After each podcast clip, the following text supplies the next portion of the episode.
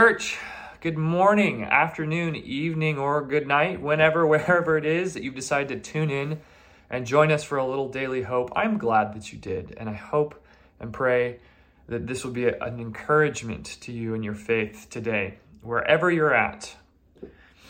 Chapter 11 of Nehemiah is our text for today.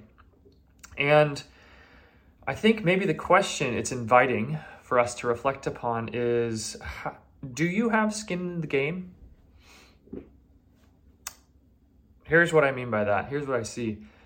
Um, I love the book of Nehemiah. It's an incredible case study in leadership. But really, the thing that's so awesome is that it is a story of the people, the people of Israel, the people of God. So, in this day's context, that's you and that's me. Um, and it's them coming together after a long period of crisis. This is during the exile after they've been conquered. And Nehemiah, he's not a priest, he's not a prophet. No, no, no. He's um, he's kind of more of a, in some ways, he's worked in the political court of the king, uh, and it's this guy. It's not it's not a new priest. It's not a new prophet. It's this guy that God chooses to lead this kind of rebuilding effort. And it's centered around rebuilding of the wall, sure, but really the story is much bigger than that. The last couple chapters we've seen have been this huge celebration. After they've built the wall, um, they've rebuilt the wall, and, and Nehemiah has helped the people navigate internal tensions and external tensions. They come together and they have this huge celebration, this huge feast, because they're remembering who they are. You know, the last couple chapters we've seen, they're reading from the Revelation, right? That's their story. They've rediscovered their story, they've rediscovered God's story, and in doing so, it's recalling them to their true identity, their identity as the unique people of God, the people who don't run after foreign idols, that don't um, pollute themselves in some ways by by intermarrying with with other tribes and, and starting to lose their distinctive rituals and customs and identity. No, this is Israel. This is God's chosen people through whom he wants to minister to and to bless all nations. So, chapter 11 is mainly a list of names. um, and uh, that's good, but it can be kind of mind numbing a little bit. Uh, the, the, the, verse that really stood out to me that I want us to reflect on, which begs this question of do you have skin in the game? It's chapter uh, 11, verse 1 and 2. The leaders of the people were already living in Jerusalem, so the rest of the people drew lots to get one out of ten to move to Jerusalem, the holy city, while the other nine remained in their towns. The people applauded those who voluntarily offered to live in Jerusalem. What is going on here? Well, they're still a vassal state.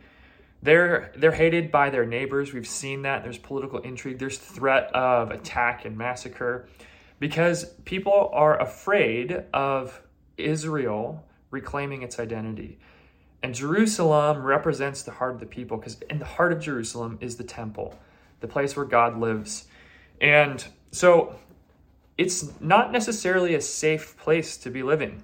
I mean, if if the rebuilding of the wall, if the reconstituting of the people's identity angers their overlords, well, man, that could be the first place the military is going to come. What are they going to do? They're going to tear down the wall again.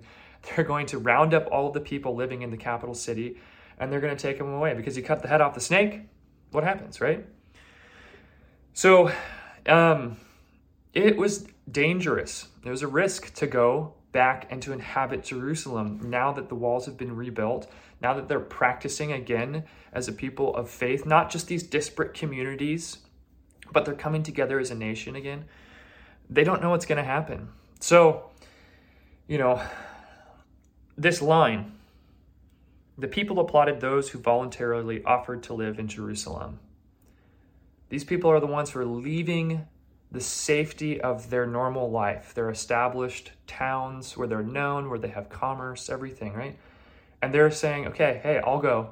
And we see there's there's certain people that they don't wait to see like, oh man, is my number gonna get called? Am I gonna get drafted?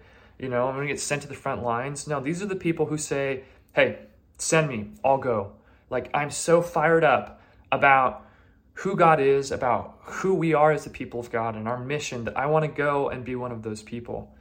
I mean, I have to confess, even though I work for a church, even though I've spent a lot of my time in my life, studying God, going to seminary, doing all this stuff. Um, I gotta confess, I, I don't know if I would be counted among those voluntary people. I think I'm probably, if I'm really honest, more often, I'm I feel like one of the people whose whose name or number got called, and it's like, well, okay, I'll go. Um, but maybe I'm not doing it with joy in my heart. So the invitation, church, is for you to to ask, like, where's my heart at? And do am I ready? Do I love Jesus and his mission to love and to bless the world and my neighbors like enough to the point where I'm willing to say, hey, sign me up, like in this new season of life and ministry here at North Coast, I want to show up. I want to put skin in the game. Um, I want to become one of those people. And I, I love seeing how often and how many of you are those sorts of people. You inspire me to, to grow a larger heart, to yield more and more of my fear and my uncertainty um, to God, to His agenda, and to trust that we are slowly being turned into the people of God, people who are transformed and go to transform the world with the love of Christ. So I hope this is an encouraging invitation for you to think about how much skin you've got in the game and maybe to just take the next step. God will bless you, God will meet you, God will sustain you. Of that, I have full faith. Have a wonderful day, church.